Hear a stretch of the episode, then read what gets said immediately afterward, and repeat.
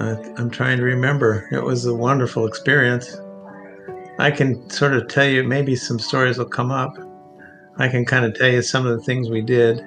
Yeah, tell me about the Rome Temple, about your responsibilities and kind of how you got them. I'll start. I'll start even before that. I'll, I'll tell you what. I'll tell you a story about the, the first baptism in Rome. How about that? Welcome back to Temple Tours. We are your hosts, Kelsey and Jerica, and we are so excited for today's episode. Our goal is to virtually take you to each temple around the world. We discuss the history of each area, little known facts, architectural symbolism, and will always include at least one personal story submitted by you, our listeners. Between the temple grounds, visitor center, and temple itself, there's so much symbolism and history, so we've decided to divide this temple into two episodes. Today we will be covering the history, and in the next, that will air sometime in the future, we will discuss the symbols that are found on these magnificent grounds. The temple we are discussing today shocked members from around the world when it was announced. It was anticipated for years and only operated for exactly one full year before it closed due to the pandemic. This temple is special to hundreds of thousands of people. However, for our guests today, it is especially remarkable. Today, we are also joined by Paul and Rachel, who will share why this temple is so important to them. Though, before we get to their stories, we'll need to give you a little history of the area and the temple itself. Rome is so rich in history, even our own church history. It's hard to know exactly where to begin. So let's go all the way back to New Testament times. When Paul first arrived in Rome, there was already a group of saints gathered, and unfortunately we don't know who initially took the gospel to Italy. Romans 15:23. Though he arrived as a prisoner, early Roman saints traveled as far as 69 kilometers or 43 miles to meet him. Paul was imprisoned and eventually beheaded at Rome. It is believed by many that his burial place was found just outside of the original city walls and is now on display at the St. Paul Cathedral in Rome. Eventually, all of Christ's apostles were killed, and the great apostasy began.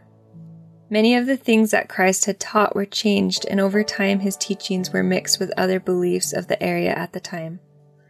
The apostasy didn't happen overnight. There's evidence found throughout Italy that principles like baptism by immersion continued well into the early days of the Catholic Church. It wasn't until 30 years after Joseph Smith's first vision, in June of 1850, that Lorenzo Snow, T.B.H. Stenhouse, and Giuseppe Taranto arrived in Genova to open the Italian mission. In 1852, the church began printing the Book of Mormon in Italian, Il Libro di Mormon. Unfortunately, by 1862, active proselyting stopped, and in 1867, the mission was closed completely. At that point, most of the people who had joined the church in Italy immigrated to Utah. Only six stayed in Italy. Basically, I had always wanted to go on a mission since I can remember. There were missionaries serving in our ward, and I used to go out with them, and I always wanted to go on a mission. And since my name was German. And since my ancestors are German and the only person in our ward who had ever been on a mission went to Germany, I was certain that I would be called to Germany. So, in, in, my first semester at BYU, I took German and then went on a semester abroad to Salzburg, Austria for you know a second semester to get my German as as good as possible, you know, even though it wasn't all that great. And then I got called to Italy. In fact, when I received my call, this was in August of 1966. There was no Italian mission. I didn't think. And it turned out that in that same month, Elder Benson in Florence, he had dedicated Italy for, for again, and the Italian mission was created. So our group of missionaries, we might have been the first, but I think there was a smaller group before. There were 12 of us. We arrived on September the 4th in 1966 there were already missionaries there that had transferred down from Switzerland and from Germany, and we were the ones that were first called to the, the Italian mission. During that first year in Italy, Lorenzo Snow wrote a letter to Orson Hyde, poetically sharing his feelings about Italy and her future. He said, O Italy, thou birthplace and burial ground of the proud Caesars, and of literature and arts, and once the center of the world's civilization, who shall tell all the greatness which breathes in the story of thy past? Here reposes the dust of millions that were mighty in ages gone by, and flooded the earth with the fame of their deeds. But is there not here save the tomb of thy past? O Italy, an eternal winter followed the summer of thy fame, and frosted the flowers of thy genius, and clouded the sunbeams of glory? No. The future of thy story shall outshine the past, and thy children shall yet be more renowned than in the ages of old. I see around me many an eye which will, one day, glisten with delight at the tidings of eternal truth, many a countenance which will adorn the assemblies of the living God. In 1900, the church attempted to reopen the mission, but was rejected by the government. Members of the church continued to worship in Italy in small branches. The Italian mission wasn't organized until August 1966. By 1978, membership was over 7,000, and it doubled again to 14,000 by 1990. Though the church had been present in Italy for many years, it wasn't until 1993 that the church was granted formal legal status as a religious association. My first companion in Rome was Elder DeMarco, Thomas DeMarco. And Rome is mainly apartment buildings. There's very few single family homes in the entire, I mean, there's thousands of apartment buildings and one or two regular homes. So most of our tracting was to apartment buildings. And every day we would go out and knock on doors. That's pretty much what we did. We did end up setting up a display in a couple of uh, piazzas uh, later, but we would go out and and many apartments have a doorman, portieri, that their main job is to keep salesmen and missionaries from going into the apartment. So one day we're we're tracking along we get in an apartment and somebody calls the portiere and we, you know, get tossed out of the building, as I recall. And we end up talking to this portiere who was a very interesting guy because he had been against the fascists and they put him in a prison camp. And he lost an arm during the war. And he took up the habit of smoking in the prison camp, anything he could find. He had the worst smoking habit I've ever seen. He would smoke just grass, just regular grass. This just was part of his life. But he was interested in our in our in what we had to say, and he was an interesting guy because a portiere doesn't make anything. At that time, he made 80 euro a month, and he had a free apartment. And he and his wife lived in this apartment, and they had absolutely no money. Wonderful guy. We started teaching him, and and he was interested all the way through his wife sort of, but he he was very interested. But when we got to the word of wisdom, he said, he said, "There's no way." He says, "I've been smoking uh, basically all my life. There's it's impossible. Let's not even let's not even consider it." So we went ahead and we talked to him a little bit more, and pretty soon we ran out of the discussions. We had seven discussions at the time, and and then we ran out of things to talk about. And in the meantime, Elder DeMarco, my first companion, got transferred, and Elder Jessup became my companion. So Elder Jessup and I one day thought we'd just stop by and say hello to the Consolis, see how they were doing. And so we stopped by. During the conversation, it came out that their their nephew was three years old and he had meningitis and he was in the hospital and he wasn't expected to do very well. And uh, as we're talking about this, Elder Jessup, who was much braver missionary, said, Have you ever heard of a priesthood blessing? And I'm going, Oh my gosh, Jessup, let's not go there. And he, he said, No. And he, he explained to him what a priesthood blessing was. And he said, Would you like us to give a, a blessing to your uh, nephew? And I'm swallowing hard because Elder Jessup spoke very little Italian. And he said, I think that would be a really good idea. This was uh, like a, a Tuesday. And on the next Thursday, we were going to go bless this little boy in the hospital. And we went home and told the other six elders what was going on. And we decided to have a district fast because we hadn't had any success at all in, in Rome at this point in, in terms of teaching people. And so we decided to fast on Wednesday as a district. So we went back to the Consoli family and explained to them that we were going to have a fast and that asked them if they would like to, to join us in the fast. And they said they would. And then Brother Consoli said, When you're fasting, do you have to refrain from smoking as well as eating?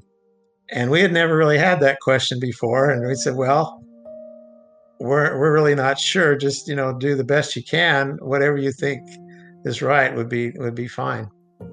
So we had the district fast and Thursday came and we went to the hospital and I blessed this little boy for whatever reason. And I, I don't know, I don't remember what the reason, maybe fear, maybe just being busy. I don't know. We didn't make it back to the Consolis until the next Monday so the weekend had gone by and everything and and i'm dreading asking the question is what happened. But we go by and say hey how's it going? And how's your nephew? And they say oh he's great. They, he was released from the hospital on saturday and it looks like he's fine you know. And we were just amazed. I was just amazed. Uh, humbled to the ground. I couldn't believe it. Such a tremendous thing we would use the living room for our church meetings. That way, the members didn't have to, you know, pay anything, and that just the rent from the elders' uh, bedrooms would would pay for the chapel. So we were holding meetings in our apartment on in uh, Piazza Vescovio, and uh, about two weeks later, after sacrament meeting, Brother Consoli shows up, and he hasn't shaved for at least the two weeks, and he just looks terrible. But he's got this huge smile on his face. We said, What is going on? He said, I haven't smoked since we started fasting two weeks ago. He says, It's the greatest achievement of my life. I can't believe it. And he wanted to, to you know, talk about the gospel some more. And so a little bit later, I, I would say about a week later, he decided he wanted to be baptized and he was the first person that had, you know, committed to baptism in Rome.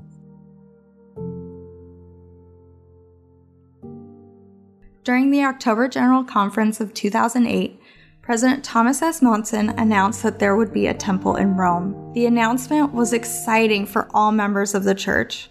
However, it was especially important to the members who lived in Italy and its surrounding countries on the eastern side of the Mediterranean. Massimo De Feo, who at the time was serving as the stake president in Rome, described the reaction to the announcement as, quote, what you might expect to see in a sports arena during a last second win. He said they all shouted.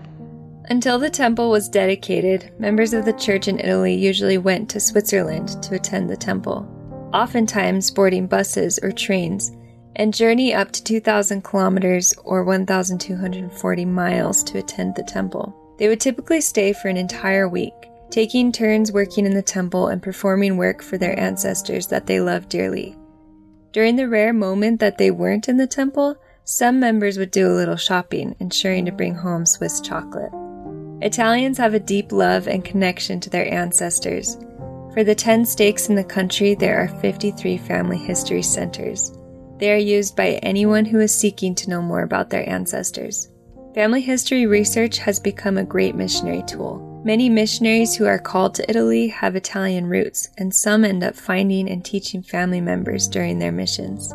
With that deep love for ancestors comes incredible cities where ancient and modern technology collide. The church bought 15 acres in the northeast part of Rome, near a freeway junction, a large shopping mall, and an IKEA in 1990. This location is also slightly elevated, making the temple very visible. When the church decided to build on the property, they had to first have it inspected for ancient ruins. This is done by excavating every 10 to 15 feet across the property. As you can imagine, this was nerve wracking to members across Italy. A fast was held the day of the inspection, Miraculously, they found an ancient village only 90 meters or 100 yards from the site, but nothing was discovered on the temple site itself. With the grounds cleared for construction, the groundbreaking of the temple took place on October 23, 2010. The building progress was slower than usual, but this temple had to be absolutely perfect. Construction was slowed due to the need to replace materials, which in a lot of cases meant redoing what was already done. Beginning in the summer of 2013, the Rome, Italy mission set a goal to have 40 baptisms a month, the number of people that fit in an instructional room in the temple. This goal kept the missionaries' sights on a greater goal to unite families for eternity. During the construction of the temple, the Rome, Italy mission held several fasts dedicated to the temple and missionary work in the area.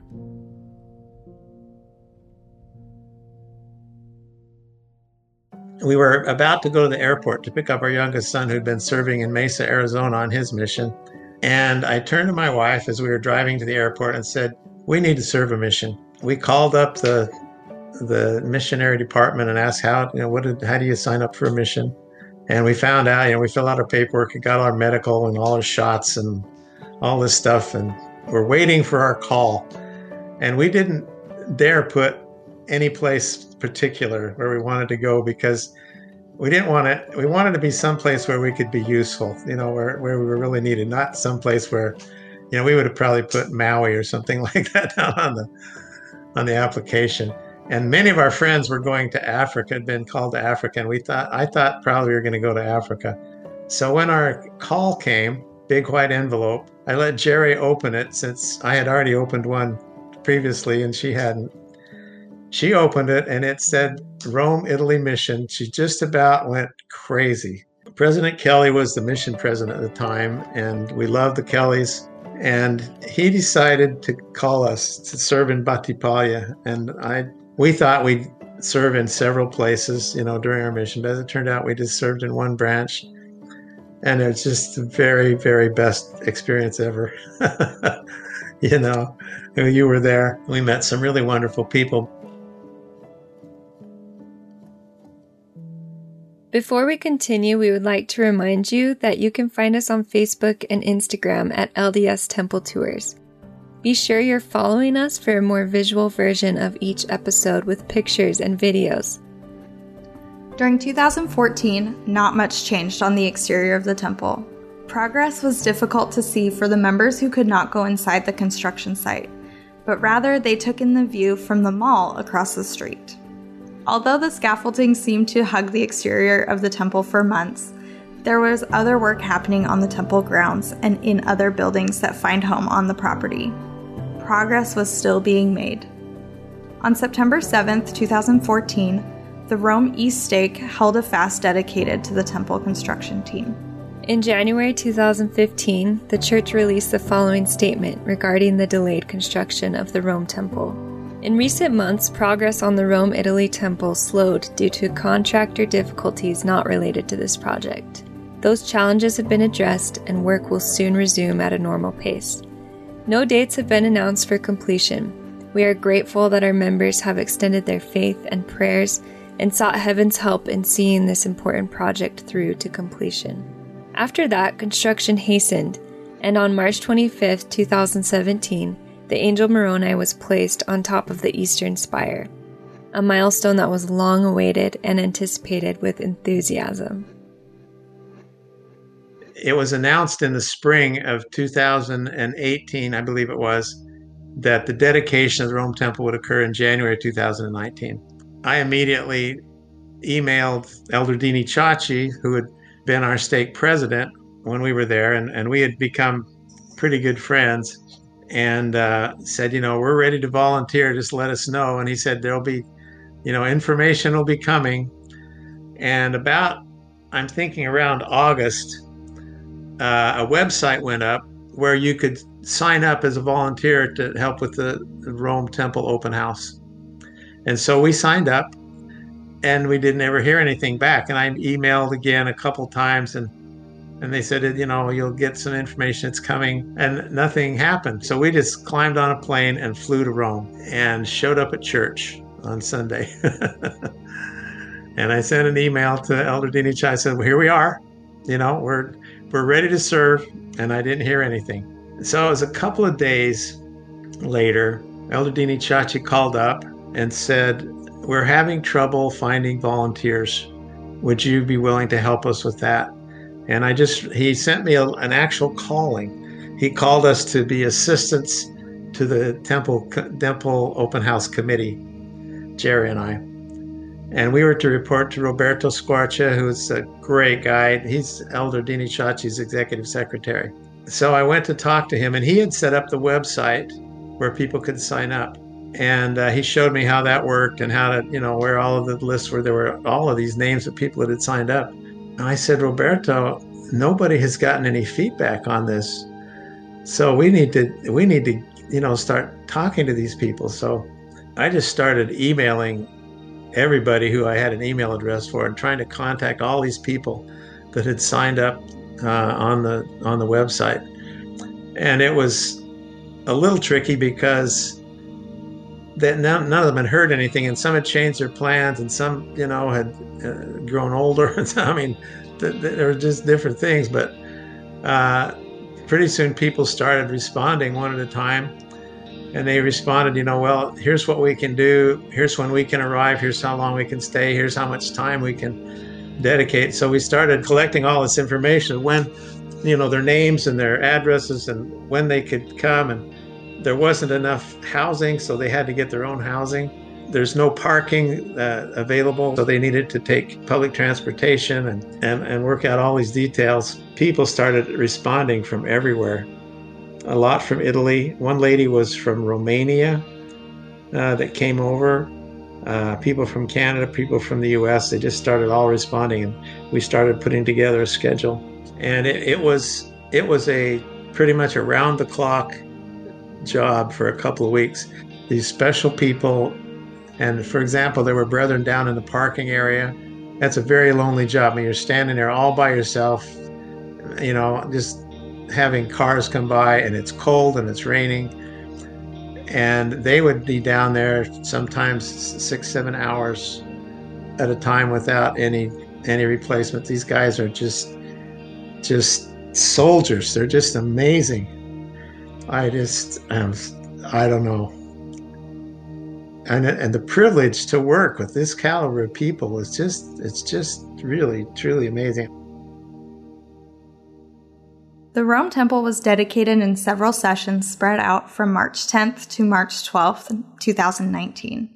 Elder Craig A. Cardon of the 70 and former Italy mission president said this of the city Its governance and power during its particular season.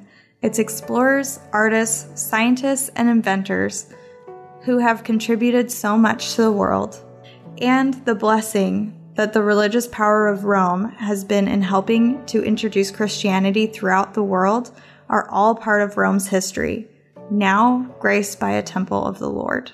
For the first time in history, all 12 of the apostles and the first presidency and their wives all gathered for the dedication of a temple. Some went to Italy sooner to meet with other religious and political leaders. Elder Bednar and Elder Rasband met at the prison where Paul was held. The modern day apostles walked the same stones Peter and Paul walked. It was a historical event that won't soon be forgotten. The temple has been a huge blessing for the church in Italy from the very beginning. After the announcement, the Rome Italy stake began seeing baptisms of full families. And in five years, the number of stakes in the country went from three to six. Today, there are 10 stakes in Italy. They were really worried about security at the Rome Temple open house, super strict. And so they had a metal detector that people, all visitors had to go through. But at the metal detector, a couple came through. I don't know. They struck up a conversation with one of the brethren that was working at the metal detector. I'm not going to look for his name. I've forgotten it. He's an amazing guy. And uh, they came through a, a couple days later, and he recognized me. He said, "Didn't weren't you just here a couple days ago?" And they said, "Yeah, we were." He said, "But we brought our attorneys with us." And he said, "Why in the world would you bring your attorneys?" And they said, "Well, we were finalizing our divorce, and as we got into the celestial the celestial room, we were just overwhelmed with these feelings that we had, and decided not to divorce. And so when we told our attorneys that we were no longer getting a divorce, they didn't understand why, you know, what it would take, why why we changed our minds. So we brought them along to to the open house so they could see what you know that what had affected us so much. So that was a an amazing story. The temple was open for one full year before it was closed due to the COVID 19 pandemic. Thankfully, during that time, many members and others who had traveled to Italy were able to attend the temple. Rachel, who had served as a missionary from 2012 to 2014 in the Rome, Italy mission, was able to attend the temple soon after the dedication. And she had this to say about the experience. We did baptisms and endowments in the Rome temple. And it was just such a special moment because this was a temple that was so anticipated by Italians and other Europeans and really people around the world. And so we were all so excited and it was like this big community thing and we all a lot of us came back to to see the temple. While inside the temple, it was another great experience because there were people from all over the world that were there, people from different cultures. And it just shows like that you can go anywhere in the world and have a temple of the Church, Church of Jesus Christ of Latter day Saints. Just experience the blessings from the gospel that we can have for eternity together with, doesn't matter um, what culture you come from or where what country you come from, but that we can all experience it together. And the temple is just one of the meeting places, house of God, where we can be with our brothers and sisters and it was a moment where everything kind of came together and I'm really grateful for it. Usually, now is when we tell you all about the symbols found in the architecture of the temple. However, because there is so much we can talk about with this temple, we've decided that we will be discussing her symbols in another episode dedicated to Rome. Grazie a tutti per lo scoto. Thank you for listening. We hope that you enjoyed this episode about the Rome Temple. Be sure to join us this week on Facebook and Instagram as we share pictures of this incredible building. If you have any uplifting stories you'd like to submit about your temple, please email us at ldstempletours at gmail.com. Temple Tours is a production of Mecco Radio. Jerica Dennison and Kelsey Josie hosted today's episode. Special thank you to Rachel Miranda and Paul Sherbel for sharing their stories. This episode was written and produced by Jerica Dennison, and I, Alex Williams, edited this program. The music we used includes Where I Find Rest by Sunwash, In the Clouds by Be Still the Earth, Wonderland by Midtro, Ray by Kevin Graham, Horizon by Cloud Cover, Intro by Miles Creedick, and after All This Time by Ben Winwood.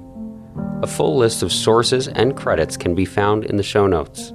And we should note, this is not an official podcast of The Church of Jesus Christ of Latter day Saints. Thank you for listening. We'll be back next week with another episode.